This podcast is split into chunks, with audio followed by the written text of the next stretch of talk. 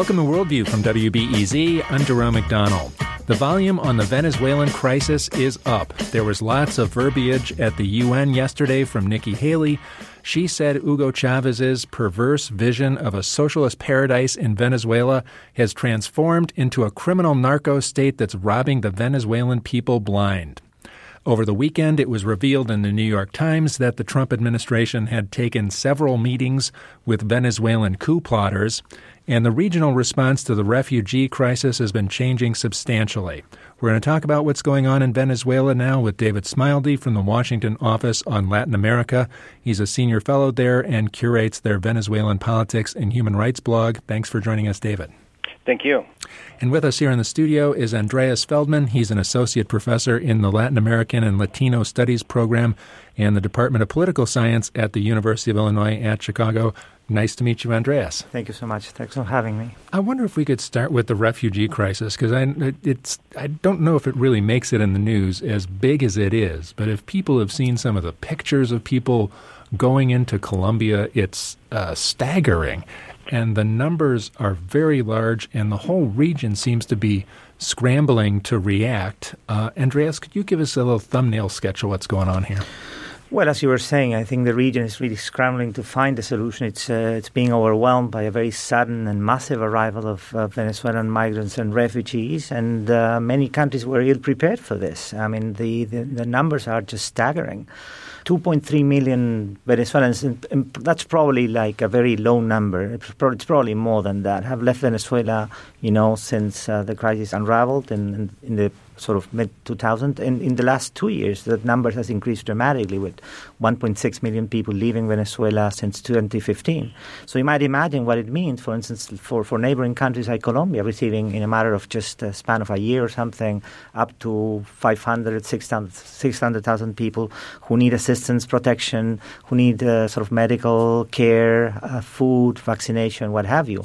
So they are really struggling to sort of cope with this major sort of uh, uh, you know arrival of, of people, and it, they are going to different sort of uh, places. Some are staying in Colombia, and many other countries are also feeling the, the brunt. Brazil and and also like countries further down that uh, south, like Peru, Ecuador, Chile, and, and, even Argentina. Yeah, I was surprised to see Chile had uh, 120,000 uh, Venezuelans in it, and it's pretty far away. Yeah, it's a five-day uh, bus trip from from Venezuela to Chile.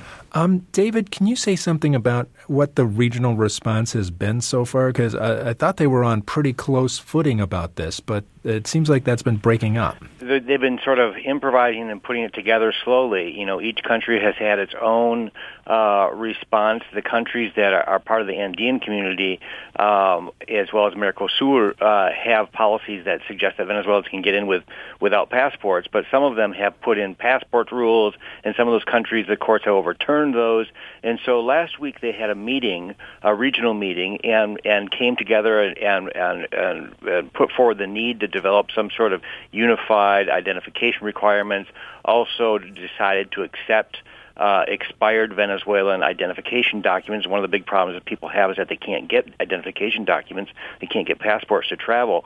But you know, the region is very sympathetic. There's not a lot of anti-Venezuelan, at least at the governmental level, anti-Venezuelan rhetoric uh, in terms of these migrants. They're, they're quite welcoming.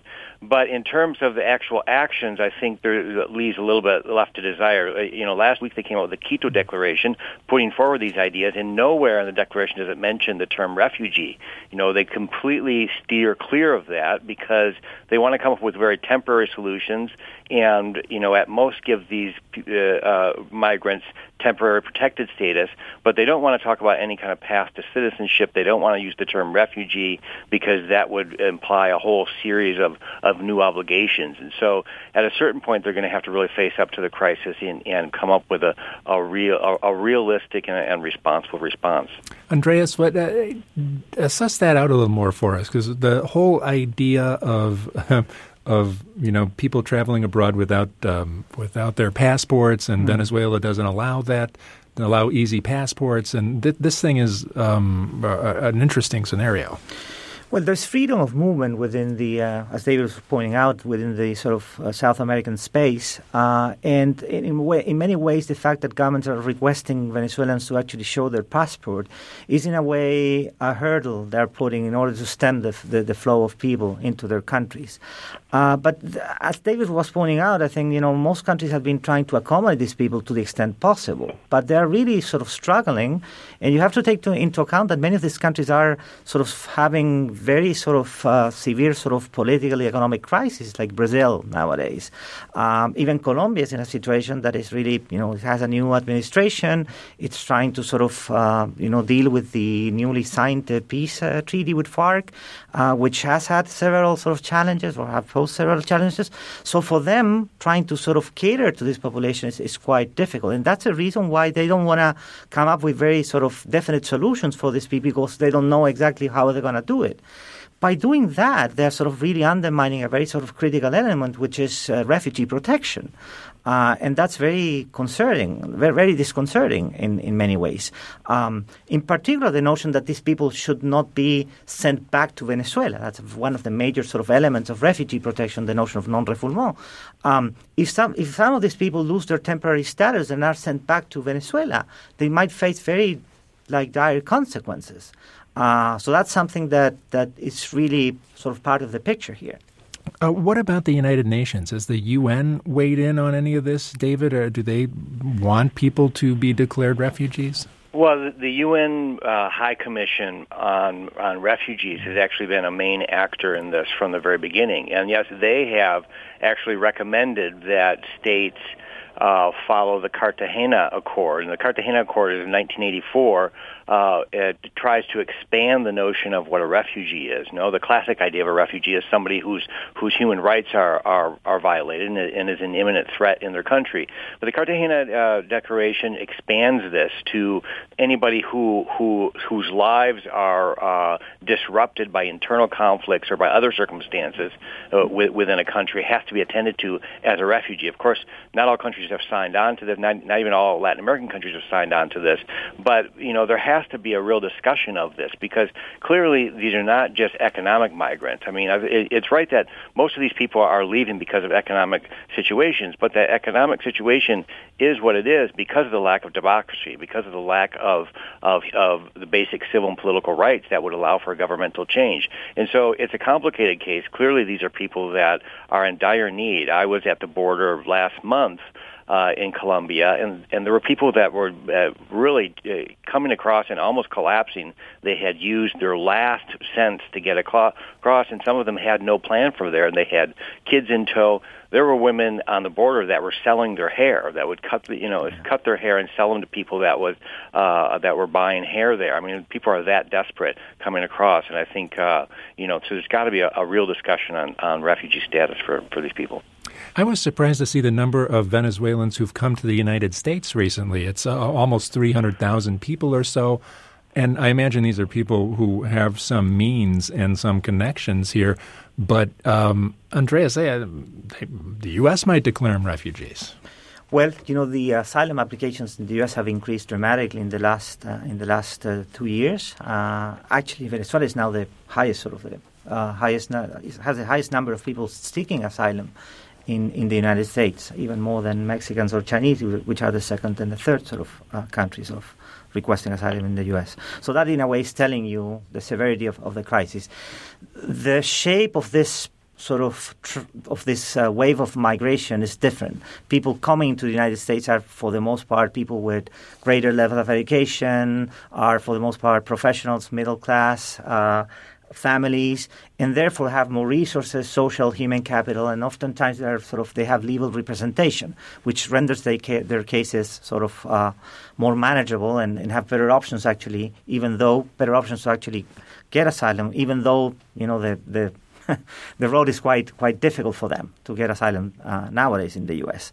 Um, but in many ways, I think we have seen a major sort of stream of Venezuelan coming into the United States. That was the early stream that actually left during the early years of the Chavez administration, of the Chavez uh, regime, who came to the United States because they were for the most part feeling that you know the government was was in a way unwelcoming for for them.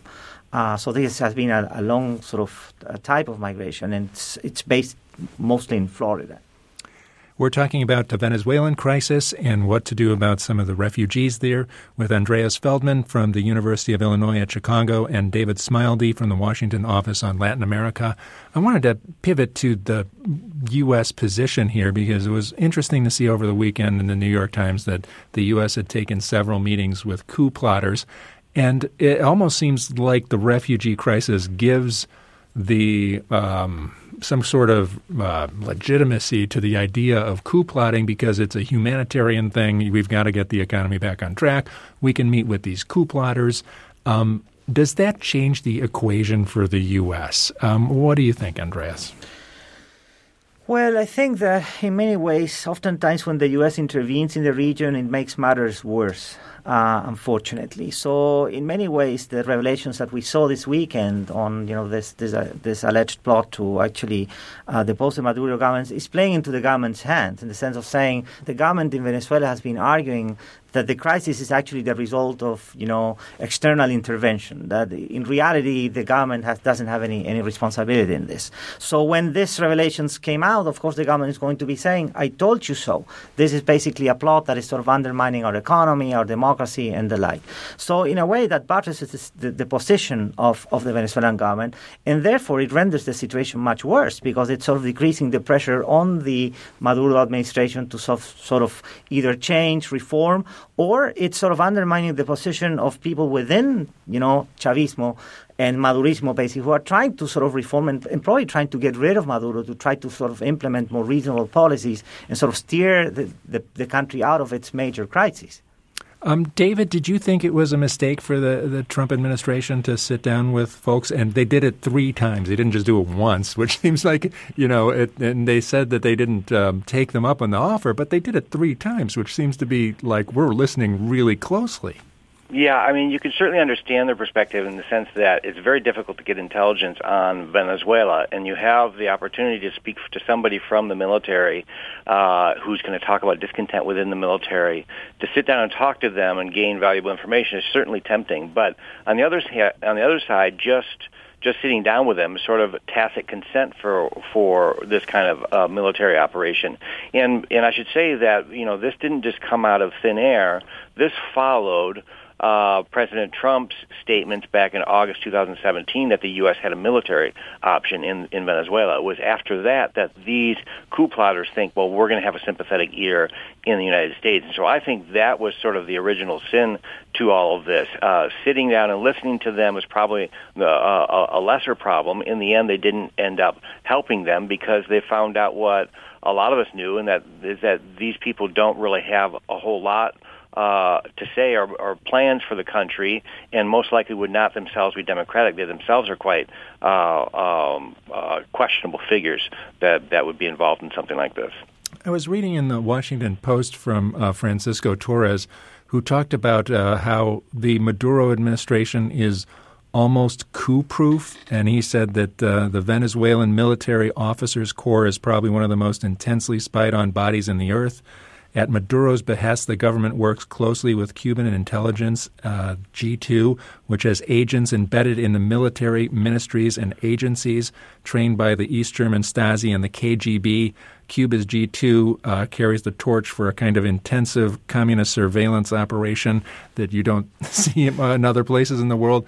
Uh, is is the place coup-proof, Andreas? Does that make any sense to you? I don't know if it's coup-proof, but it seems what what's keeping Maduro basically in power is basically what you just described. You know, this really awesome and very sort of pervasive uh, network of, of Cuban intelligence. I mean, there's great dissatisfaction within the Venezuelan armed forces, especially in mid-ranked sort of officers who really think the country is going nowhere, and they are feeling basically the brunt of the crisis themselves.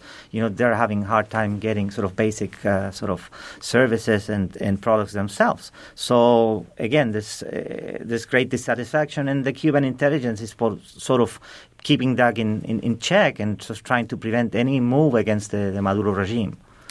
Uh, David, it seems like that the Trump administration is interested in what's happening in Venezuela. Um, what does that mean? Uh, does that, uh, how do you see that road going? Well, I think you know the U.S. is interested in Venezuela among other things. I mean, I think uh, you know it's not at the top of its list, but clearly, you know, it's a situation in the region that that provides some degree of instability. I think, f- for the most part, this is driven by the uh, the sort of anti-Castro legislative uh, coalition or segment that comes from South Florida. And most particularly, Marco Rubio is somebody that has has a really big voice, has Trump's ear, and has a really big voice in foreign policy. And he's the one that puts this on the agenda continually in in within the administration. I don't think other in other areas that they care too much about this. I think you know the United States really should not be the main actor here. I think what really needs to happen, you know, there's there's plenty of, of sanctions going on. There's pressure on the regime. I think what has to happen now is that there needs to be more diplomatic initiatives, and I think better not coming from the United States, but from other actors in the region, European actors. You know, there's a new government in Spain. There's going to be a new government in Mexico. You know, actors that can put together some sort of group of friends, not not a group of allies, but a group of friends that could put together some sort of peace plan, perhaps do some shuttle diplomacy, bringing in the opposition, bringing in the government, and try to forge some sort of agreement that would be interesting to both sides. But I think, again, the key to this is that, is that I think it's got to come from outside of the United States. The United States is, especially with this president, is simply not an effective actor within Venezuela. David Smilde is from the Washington office on Latin America, and he curates their Venezuelan politics and human rights blog. And Andreas Feldmann is from the University of Illinois at Chicago, where he's a professor in the Latin American and Latino Studies program in the Department of Political Science. Thanks a lot for joining us and talking about the situation in Venezuela. Thank, Thank you. you.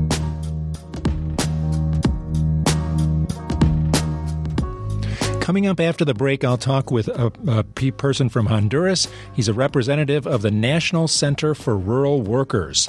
I'm Jerome McDonnell. You're listening to Worldview on WBEZ.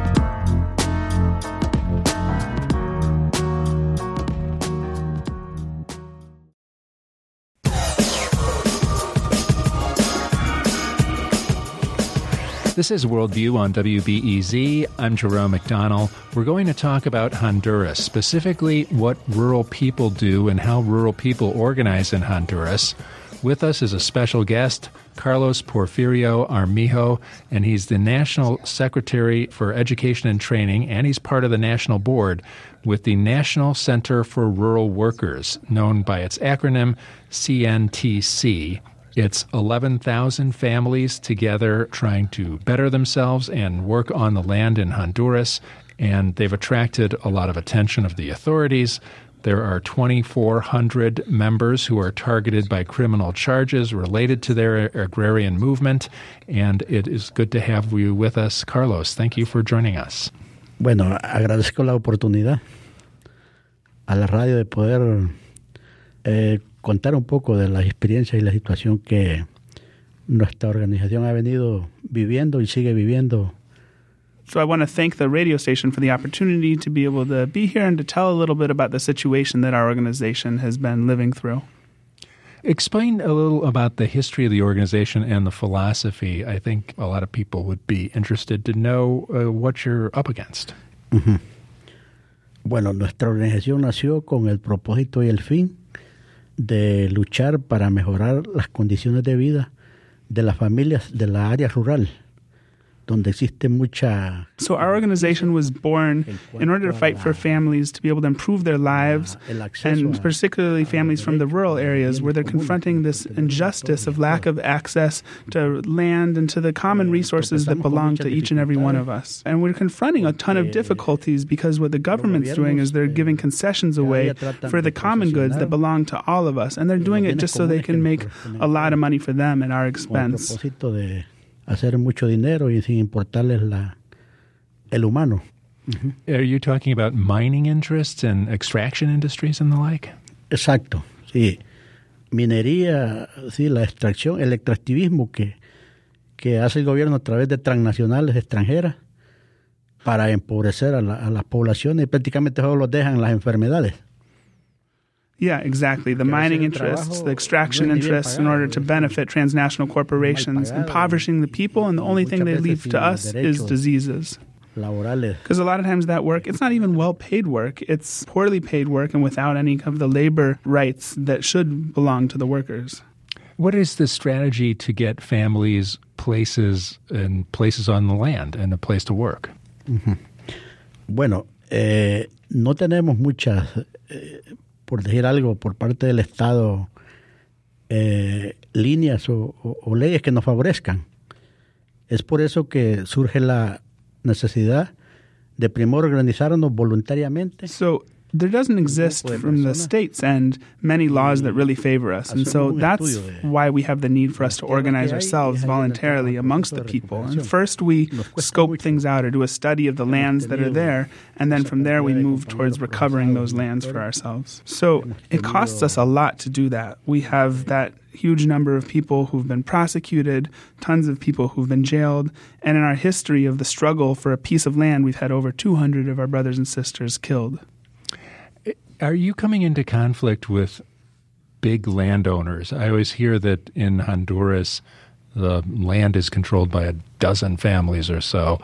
Is that part of the problem here that they're controlling the land? And if people want to go and find a small piece of it somewhere, they're going to come in conflict with the big landowners. Claro, así es. O sea, nos enfrentamos con 14 mil familias que son las que tienen el control son los que quitan y ponen presidentes en nuestro país. Uh, muchas veces no respetan So that's exactly it. We're up against those 14 families, and those are the 14 families they put in presidents, they take out presidents. They don't respect the votes of the people, like is the current case with the person that has been imposed on us through force, the, a guy that we call Ho for his initials, J O H, Juan Orlando Hernandez.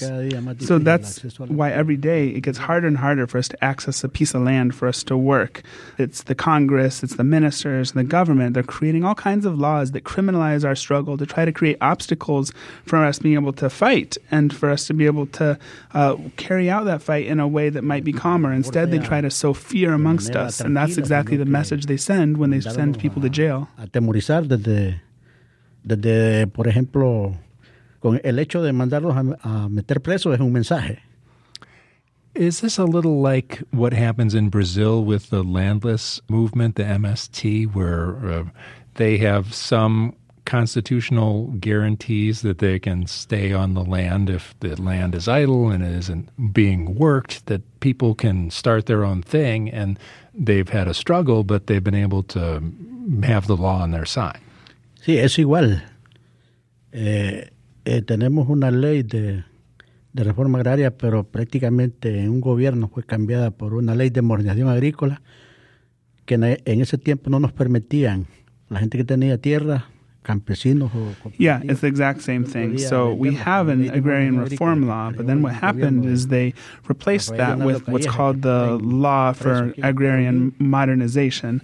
Um, it was actually something that was passed by Callejas when he was president. He's now here in the United States in jail. And that law uh, for agrarian modernization, as they said, before you weren't able to sell your land, but then they allowed financing so that the banks could come in and finance and buy up and get a hold of the land. Por ejemplo, el señor Callejas tuvo como 50 actos de corrupción bien justificados. Eh, so, Mr. Callejas was accused of over 50 different acts of corruption during his administration. Of course, the courts let him free, scotch free, but now he's in jail not for those corruption, but now for a scandal around FIFA. Uh, and so that's not his original acts of corruption, but like we say, eventually you end up having to pay the consequences for your actions. Well, the people who are targeted in your organization now, there's 2,400 members who are targeted by some kind of criminal charges. What's happening with them? Uh, do they have a, a leg to stand on legally? No, prácticamente no tienen amparo legal por el Estado. Eh, es triste porque los compañeros a veces agarran un poco retirados los juzgados donde van a firmar y tienen que estar teniendo ese dinerito para pagar pasaje para ir a. No, there's really no legal standing for them, no legs to stand on, so to speak. It's really sad. They have to travel really far in a lot of cases to go week after week to the courts and to sign in, and uh, we don't have anything to back them up except for the solidarity, both at the national and international level, to help. Will they eventually get evicted from where they're at? Sí, hay, hay, hay desalojos eh, que están ya, como se llama, para ejecutar, muchas veces logramos eh, pararlos en ciertas Yeah, so there's a number of evictions happening all the time that have already been ordered. Sometimes we're able to stop these evictions and get injunctions. Usually that's through pressure, solidarity, both regionally, national, internationally. But other times the evictions go forward, and when they happen, they're very violent. They come in, they destroy the homes, they burn down the crops, and they leave people in a state of just complete misery. What happens to those people? Bueno, ellos... Eh, La policía se queda ahí por un par de días, ahí cuidando, porque los terratenientes les pagan para hacer eso. Pero una vez que se vuelven ahí, la gente, por la gran necesidad, So what happens after the evictions? The police they stay there for a few days watching the land because the landowners themselves pay them to do that, pay them off.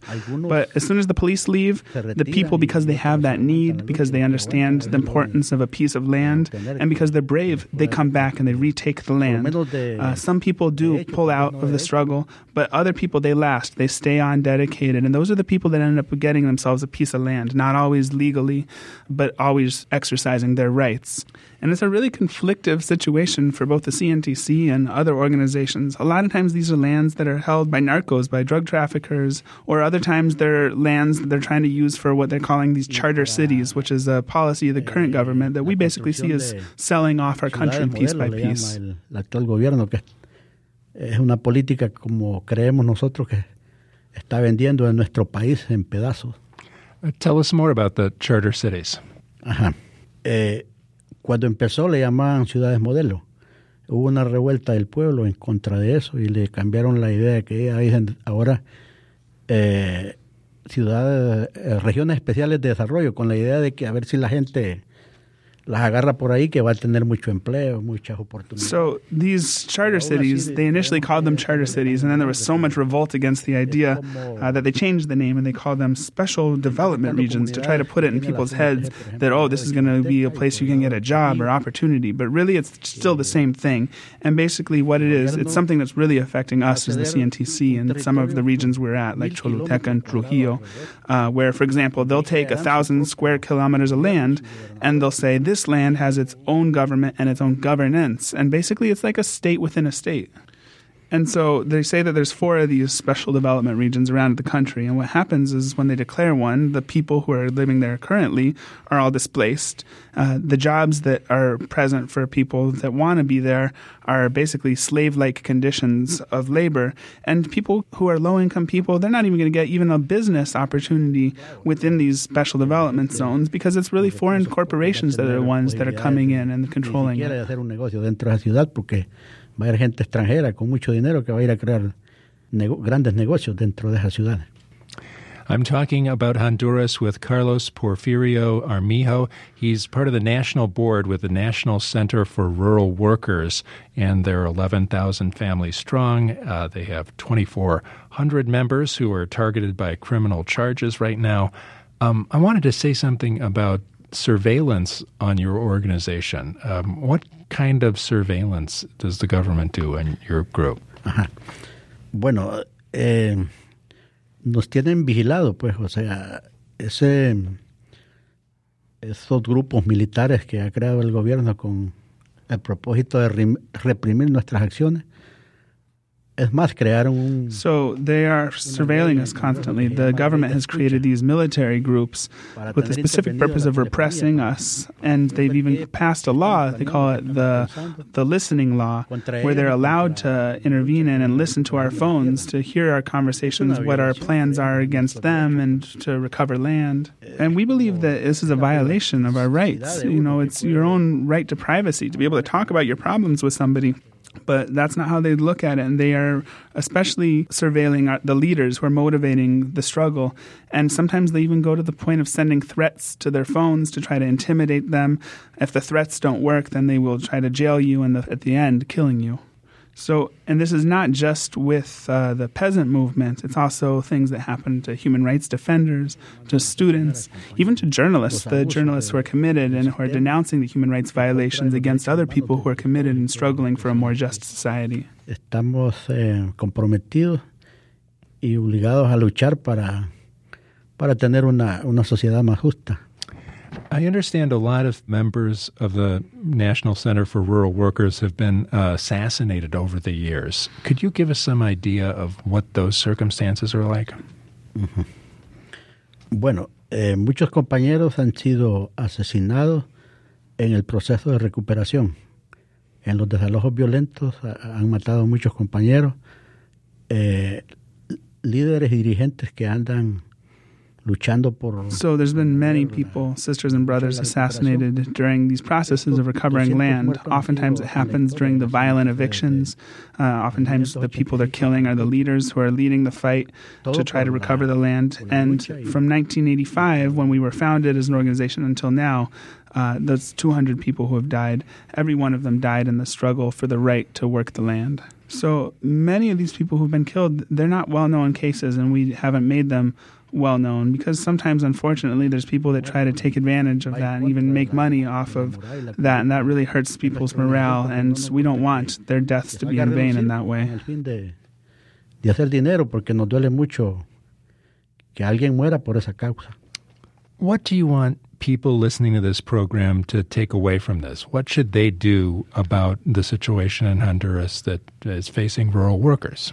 Ah, bueno, pienso que si les conmueve eh, lo que estamos diciendo, necesitamos mucho apoyo solidario, mucha gente que se incorpore a de alguna manera poder contribuir. So I think that if you're listening and you're moved, what we need is support. We need solidarity. We need you to contribute to the effort to try to soften these harsh laws and these persecution used against us. And we need you to know that a lot of times it's your taxes for people living in the United States. Your tax dollars are being sent to Honduras, and they're being sent there in order to create more military and have more soldiers there to kill people who are opposing their plans and their cruelty. And I say that because our country is supported by the United States. They're supported and these laws that are there to protect the crimes of the rich people, to persecute, meanwhile, those of us who are struggling for a better life, struggling for our human rights. You know, in society, humans are supposed to be first. In our country, humans come last. They come last after money, they come last after greed, they come last after military. And what's left, because we're left last, is hunger, is thirst, is disease, is suffering. Nos, nos preguntamos y decimos muchas veces, ¿por qué eh, los Estados Unidos, un país con como uno de los países de mucha potencia y eh, we often ask ourselves why the United States, a country with so much power, with so much economic power and richness, why aren't they supporting education? Why aren't they supporting healthcare, and jobs, housing? And instead, why are they strengthening criminals, these militaries who are killing our people? And this isn't just even in our country, this is around the world. Why aren't they supporting humanity? Why aren't they supporting us to resolve social problems? Do you feel any solidarity with the movements that are fighting inequality right now around the world? There seems to be a lot of discussion about inequality and uh, within our country and, and inside other countries. Do these things come together in your mind? Sí, claro que sí. Por ejemplo, aquí eh, los de la voz de los de abajo ha sido uh, durante muchos años uh, como organización, como CNTC, nos han apoyado mucho solidariamente. Han ido a los campos de, So, yes, of course. You know, for example, here we've really felt solidarity from La Voz de los de Abajo, who for years has been a sister organization supporting the CNTC. They've been down there, they've been on the front lines with us, they've seen the wounded, they've seen our dead, they've seen the housing that gets destroyed during these evictions. So, we really felt that spirit of solidarity from them and others. Sí, sí, sí creemos, ¿verdad? Y, y, vemos que también aquí hay mucha injusticia también. Conociendo un poco aquí lo de, so, yeah, and we see that here too there's a lot of injustice. In fact, just yesterday I was able to go to a protest here in Chicago, and they were talking about how the mayor here has closed over 50 schools, how he closed mental health clinics, and it compares. That's parallel to the injustices that we see in our country. Maybe the struggles are different, maybe they don't happen exactly the same way, but they're about the same reason, which is the exploitation of people with less resources, the exploitation of people based on their class, based on their race, seeing that there's still so much racism. Y aquí es por distintas cosas, pero al, al final es lo mismo. Hay una Thanks very much to Matt Ginsberg Jaeckle, who's been interpreting with us and is a member with the Chicago based human rights group that we just mentioned, La Voz de los de Abajo. And thanks very much to Carlos Porfirio Armijo, the board member with the National Center for Rural Workers in Honduras, for telling us about what's going on with rural people in Honduras. Thank you very much. Bueno, agradecer la oportunidad, este espacio que me han permitido de poder contar nuestra situación. Y si no fuera por los compañeros So I really want to thank you for presenting us this opportunity, for giving me the space to talk about our struggle in our organization, and also want to thank La Voz de los de Abajo, who, if it weren't for them and the universities, they made possible me being able to be here in Chicago and in the United States for the first time.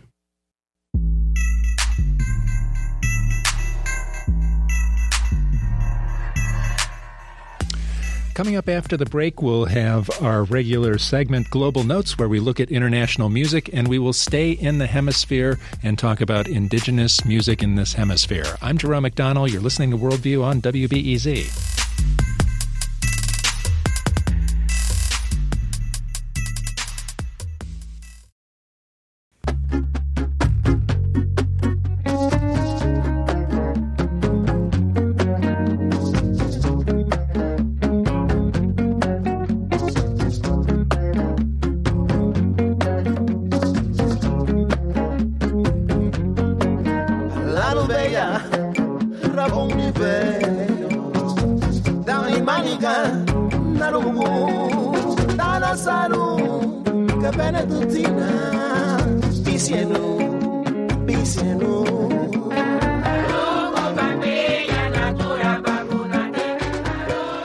This is Worldview on WBEZ. I'm Jerome McDonnell. It's time for Global Notes, our look at international music. And that international music is from Honduras and Aurelio Martinez. And with us is Catalina Maria Johnson, host and producer of Beat Latino on Vocalo, music journalist. Great to see you, Catalina. Hey, Jerome. Great to be back again. This is wonderful music uh, from Aurelio Martinez, and his Honduran story is um, in, typical of not just Honduras, but uh, a regional story. It's regional, but it's it's very unique. Uh, Aurelio is a member of the Garifuna people, and that's been actually named by the UNESCO. The, the language, the music, the dance of the Garifuna are intangible heritage. So um, they're a fascinating people because they're of African and First Nations origin. They are the descendants of shipwrecked, enslaved persons, very proud to be always free and black in the Americas, shipwreck that mixed with the uh, First Nations peoples and then got spread out you know, due to the forces of colonialism, got spread out over Belize and Honduras. Um, and there's, uh, so there's English, Spanish, and their own language, Garifuna. And this song is in Garifuna. And you spoke uh, with uh, about Honduras earlier, so I thought it would be nice to start this segment of languages that are disappearing, fading, and musical efforts to keep them alive or at least remind people and preserve the culture, if not the language. And the Garifuna language um, is one that um, is fading too. And Aurelio Martinez is a champion of this now. He's he's also been a legislator in Honduras. Right. he's a political, you know, he's really trying to get out there with politics, with music, and and and do his people proud. Right, right. Yeah, it is. Uh, there's, I think, less than 200,000 speakers right now, and, and it's fading fast. So um, the music kind of keeps it in the foreground, and there's other Garifuna musicians, but Aurelio is right at the forefront of those that are keeping it alive. Well, um, let's move along and, and go up to Canada for a, a terrific story. And I don't, I've never heard of Jeremy Dutcher before, but you have seen him live, and his story is pretty amazing. Yeah, he uh, he's a tenor, an opera trained uh, musician, and he it, he comes from the Tobique First Nation in Canada, and he's one of seven Wolastoq communities. And there's less than a hundred speakers of the language, primarily elders. And he ran across these really archival recordings of ancient songs in uh. And they were on wax cylinders in a in a museum. uh, it's it's amazing. And he he realized that he needed to bring these again to the foreground, and if not have speakers of the language learning the language, if not reviving it, at least keep it alive in the music and through the songs. And he transcribed it's very meticulously the uh, the recordings, and then he created. It's a, again kind of in a genre of, of its own, but I would say almost operatic arias that build and go in and out of the sampling of those original songs. It's so beautiful.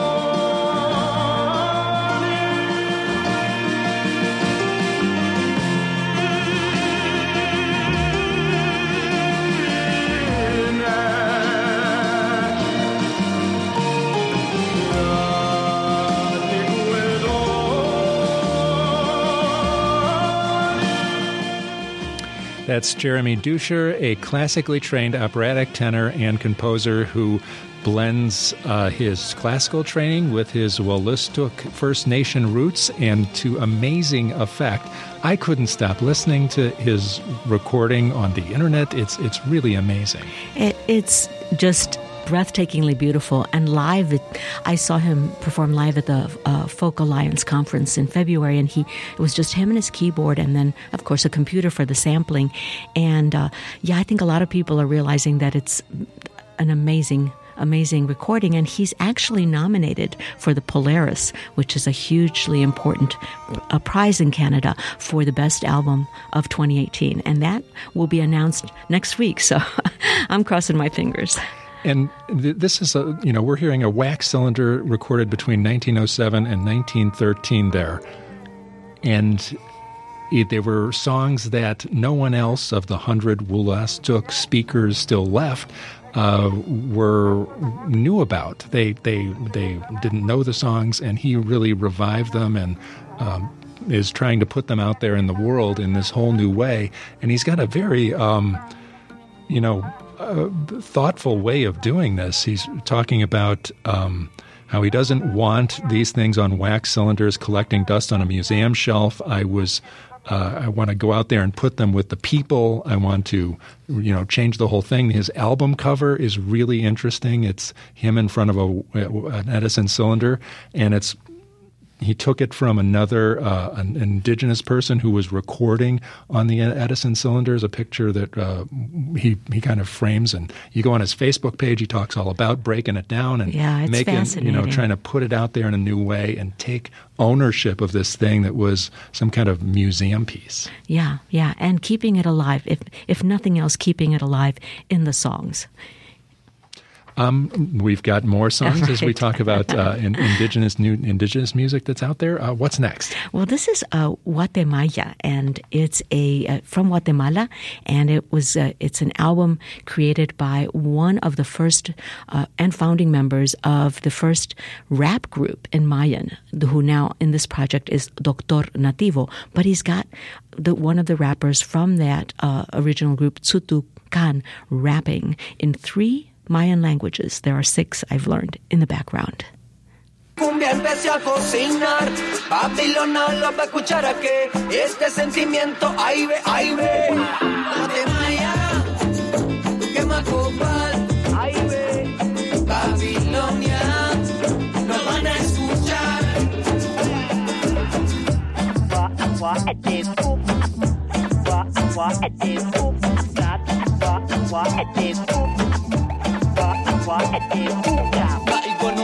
malaktak pinakiyo ko chini chukuto shik Chat bed no makin ko chini chokasha shik Unka inu tir chekwe Ruming lo no he lu chakalir wanu kush Kimato shik chekwe Khudrin che yakan chwe Khudrin che kuchi nwech Tika yeka tika kapa tika kamar Chokar Kakatu kale madro kasahek That's Dr. Nativo, and I'm here with Catalina Maria Johnson talking about indigenous music, and we are hearing four Mayan languages. Three, three, uh, three. Yeah, and one of them is uh, like a Proto Maya that was spoken that was spoken in the classical Mayan epoch. So uh, there are more speakers of the languages. I've read somewhere in the in the millions, maybe six million. So this is more of it, not just fading, but six million is a lot of speakers, but I, I think keeping the culture and the pride, you know, and in this song takes Guatemala from Guatemala, you know, to kind of put to the foreground again the native, um, indigenous First Nations roots of the land.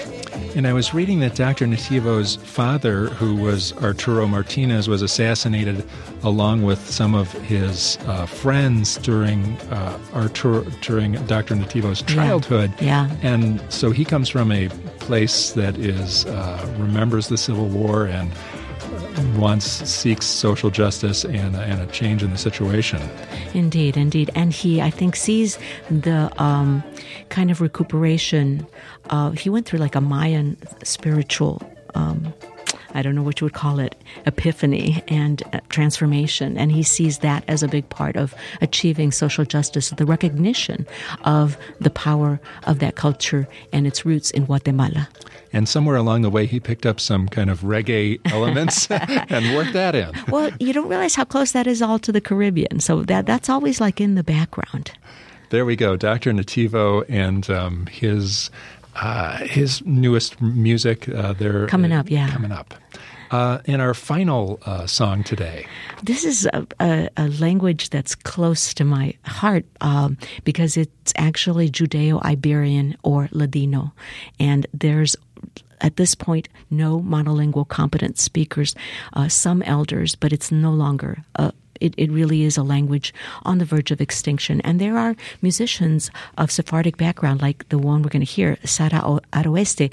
She's even created for her own children um, children's songs in Ladino. She's trying to create music in Ladino as well as keeping the traditional songs alive. And this is a, a, language that was taken with the Iberian Jews when they were expulsed from Spain in what 1492, right? And they took it to Turkey and Israel, and so it's a it's medieval Spanish plus all those other elements of the diaspora. It's a beautiful language, and this is Buena Semana is what we're going to hear.